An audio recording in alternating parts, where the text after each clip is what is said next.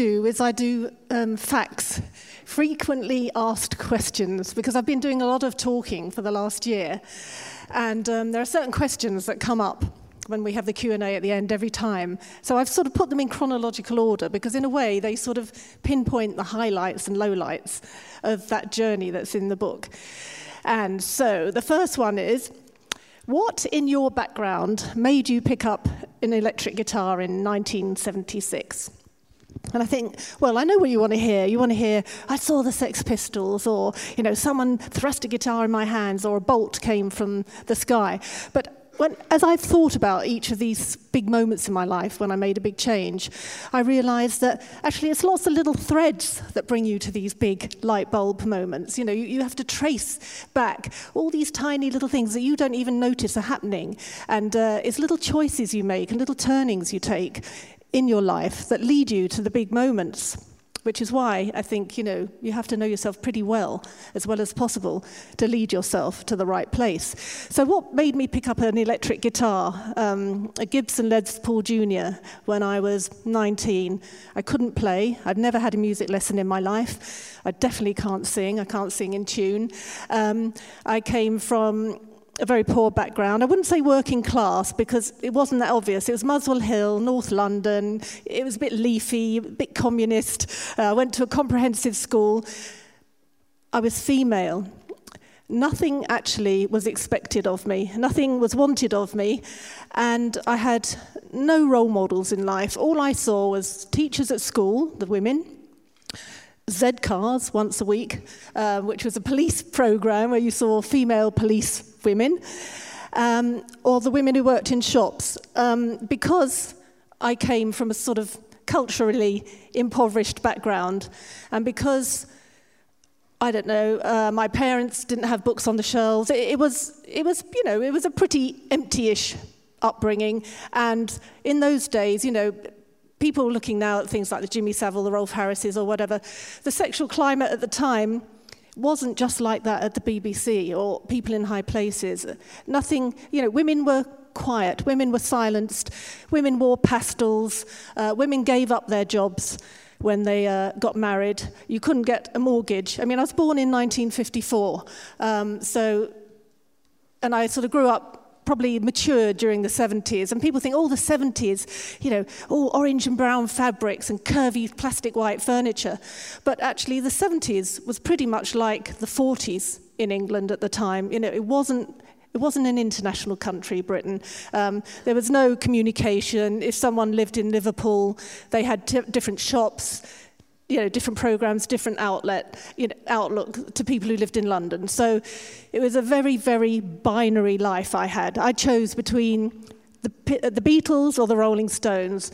Um, I chose between BBC and ITV. People chose between the Conservatives or the Labour Party. It was black or white, my life. So in a way, it was easy to stand out and say, you know, I'm going to do something different because I had nothing to lose. And the reason Boys, Boys, Boys is in the title of my book is not because I was sex mad, it's because boys were doing the interesting things. A lot of women in my generation, when I was young, went out with boys for what we could learn from them. It was a very, you know, it sounds quite calculating now, but Gloria Steinem said, never date a man unless he's someone you would like to be because you, that was how we learned. You know, I watched boys play guitar. I lo- watched boys fight and roll down hills. I watched boys kick a ball about. I, I watched them rush upstairs and do something upstairs, you know, like let's have a quick jam whilst the girls were left in the kitchen. So what made me pick up the guitar was my militant mother. Because my mother, who was probably in her 30s, in the 60s, and you know, had sort of given up so much to have a family, as you did at that age, um, I think that generation of women made militant girls without us knowing it. You know, there, there, was them saying, my mum used to say to me, she never said, oh, family's great, it's great having kids, you know, it's lovely having a man. Her, her refrain was, never rely on a man, always earn your own money. and, you know, this, this all goes into your head as a young girl. And, you know, good. I, you know, I was militant by the time I was 11 or 12. Never rely on your father this, your father that. Um, you know, he was half as bright as her, half as quick as her, but he was earning. He had the power. Um, imagine how many mothers of that generation, all, all my friends' mothers, you know, oh, would have been a ballerina if I hadn't got married, or would have been a painter if I hadn't got married. They were all frustrated. So, partly I picked up a guitar because of my frustrated mother. Um, okay, I'm going to question number two in case I run out of time. um, and that's not a bad thing. I'm not blaming my mother. My mother made me who I am. Okay, who were your role models growing up? I didn't have any role models. I, I, didn't have any female role models. I had my mother. I really did not want to be my mother. I, I felt sick when I saw a woman pushing a pram in Muswell Hill past all the little suburban houses. I, I literally used to feel physically sick thinking that was my that was my journey. That was what was waiting out there for me. Um, I looked to boys. The Kinks went to the same primary school as me and the same secondary school as me. And I used to follow the Kinks, not thinking I'll be a kink, but someone from Muswell Hill has made a leap into that other world. And I didn't for one minute think one day I'll make a leap into that other world. I might as well thought, have thought, oh, one day I'll go to the moon, because there were no girls who played electric guitar when I was growing up. It was all boys.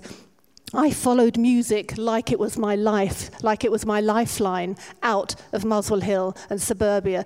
I was not particularly academic. Um, I wasn't interested. I can't do things unless I'm really interested. And when I he- heard the Beatles, um, you can't do that which is a sort of very sort of jealous song sung in a sort of nasal whine using lyrics that are just everyday conversation. When I heard that, it was like a whole world opened up to me. I think I often think it was, must have been a bit like a child being taken to the ballet in Russia.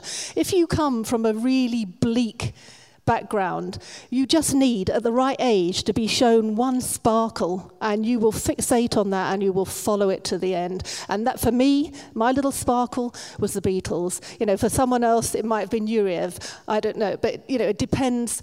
And maybe if you've got too enriched a background, nothing really sparkle, sparks like that for you, which I'll get on to later. So, what, who were my role models? Well, I, I watched the Kinks like mad. Um, I I look, oh, I, when I did my GCSEs, I read Germaine Greer. You know, I was all fired up by her, and I love that she talked about masturbating, and, and it was part of the sociology exam. Um, I went to art school because the Kinks went to art school. I was following boys, boys, boys, even though I had no idea where it would lead me. And when I get interviewed by young people, they say, Oh, you went to art school, didn't you? I know you left to be in a band, but what did you think you were going to do when you, when you joined? What did you think you were going to do when you come out? Oh my God, what a different life we lead. I went to art school to waste three years. I went to art school, art school to snog boys with long hair. I, the last thing on my mind was drawing. That's what I'd do if I had to do it to stay in art school. Um, we had no spotlight on us, we had no pressure on us, we had no expectations on us. And although we felt small, and girls even smaller and less visible, the one good thing in retrospect I realize is that we had room to dream and we had room to play and we had room to fail. And I see so many young people, my daughter's 16, and already friends of hers and people at her school from the age of 12 upwards are committing suicide because they feel they've failed. Young people. Now, I went to a comprehensive school in North London which had the widest range of people you could imagine, from the Saatchis to kids on housing estates in Finsbury Park. I never knew one young person who killed themselves. Now, why is that? You know, we had the same demographic, an even harder, tougher, rougher demographic, but we weren't expected to do so much. We weren't expected to live so much in front of people. You know, have you done this? Have you done your homework? You're working hard. You never get a job. You never get your foot on the housing ladder. Well, if you get your foot on, your, on the housing ladder too young, you will be spending every weekend in B&Q. and you will not be making mischief, and you will not be in a band, and you will not be protesting and occupying. But you possibly will feel a complete failure in society. And, you know, and your parents will be upset because they won't be proud of you. And they won't say, oh, my daughter's camping outside Westminster Abbey. You know, uh, anyway, so I had no role models. And then bit by bit, you know, I used, to, I used to read the back of record covers, desperate to find the name of a woman. How does a girl like me get into that world? And it would be loads and loads of names. And then my girlfriend, Daisy. You know, thanks to my girlfriend Daisy, or our manager, or thanks, mum, for making the teas. And I did the same when I went into film, actually. I'd scour the credits at the end of the film, and I still remember names like Kathleen Kennedy, who was Spielberg's producer. You know, she stood out a mile. There were no female names in those big roles. Kathryn Bigelow, uh, Thelma Schoonmaker. Three people, I think three women when I went into film that stood out as having. So, yeah, role models were thin on the ground. And then Yoko Ono came along. I was so proud of John Lennon for choosing Yoko Ono, someone so interesting and someone so out there, um, and who expanded my mind in a way. We all passed her book Grapefruit around school, you know, and we didn't know what the hell she was on about, but that was fantastic. You know, just the word yes, or look at a cloud and uh, imagine you're riding to China on it, or something. but it was great. We were open to that. And, and uh, us young women at Comprehensive School loved Yoko Ono in my little group, um, and yet the press trashed her. And I actually think when you look at a woman's, an art, a female artist's work, I don't think actually one should look at a female artist's work until the end of her life, because I think women's work should be judged a body work, a whole whole, a lifetime, because we come in and out, and those spaces and I had a 25 year space. Those spaces inform your work, and there'd be many artists, I think, who would benefit from taking 25 years out. and not sticking an album out because it's 18 months later and they're hot at the moment. You know, anyway, that's what's happened to art. And music is a damn shame. Why did you go quiet for 20 years, Viv? You were a punk, you were a rebel. And I heard that you went to live in Sussex and you drove an Audi and your kid went to private school. Yep. Do you know what? I was burnt out. I was exhausted. I'd spent all those years in the slits, dressed in tutus and rubber stockings and S&M gear. I was stabbed. I was spat at. I was abused every day of my life for seven years. We had to walk around in a gang of four. Otherwise, we would be raped, murdered, whatever. You know, we were attacked all, all the time, every day. We were real pioneers, and we knew it, and we were passionate about our, passionate about our mission and about our music and how we dressed, and even how we stood on stage. Just watch the thing, Ooh, because even how we stood on stage was political because we were the first women to do it. We had this many people come and see us easily. Double that every time. Not one of them had ever seen a girl play electric guitar or drums or bass on stage before. Kids from the age of 14 to 40, people from 14 to 40 had never seen it before. So how I looked with a guitar, and can I wear a skirt with a guitar, and what are the proportions, and I don't want to stand with my legs wide apart like I've got big bollocks hanging down. You know, it was political how we stood. It was political what voice we used. I said to the girls, we've got to use a voice to sing, like we're shouting across a playground, not like we're trying to seduce men, like all the other girls sang, all wispy and high, still doing it, most of them. Um, you know, we wanted to be two minutes, oh, fuck. Okay, I'm gonna, so anyway, I, I was knackered. That's why I had a break for 25 years. And I was burnt out. Um, and I wanted what other women had had, women who'd played it safe. I wanted a family and a home and safety and comfort. I went absolutely bonkers in that state. I, I became a husk and a mollusk. Um, I died inside. I mean, I got very ill. I got, I got very ill. I won't go into that now, but I got very ill. It kind of napalmed me, but I recovered slowly.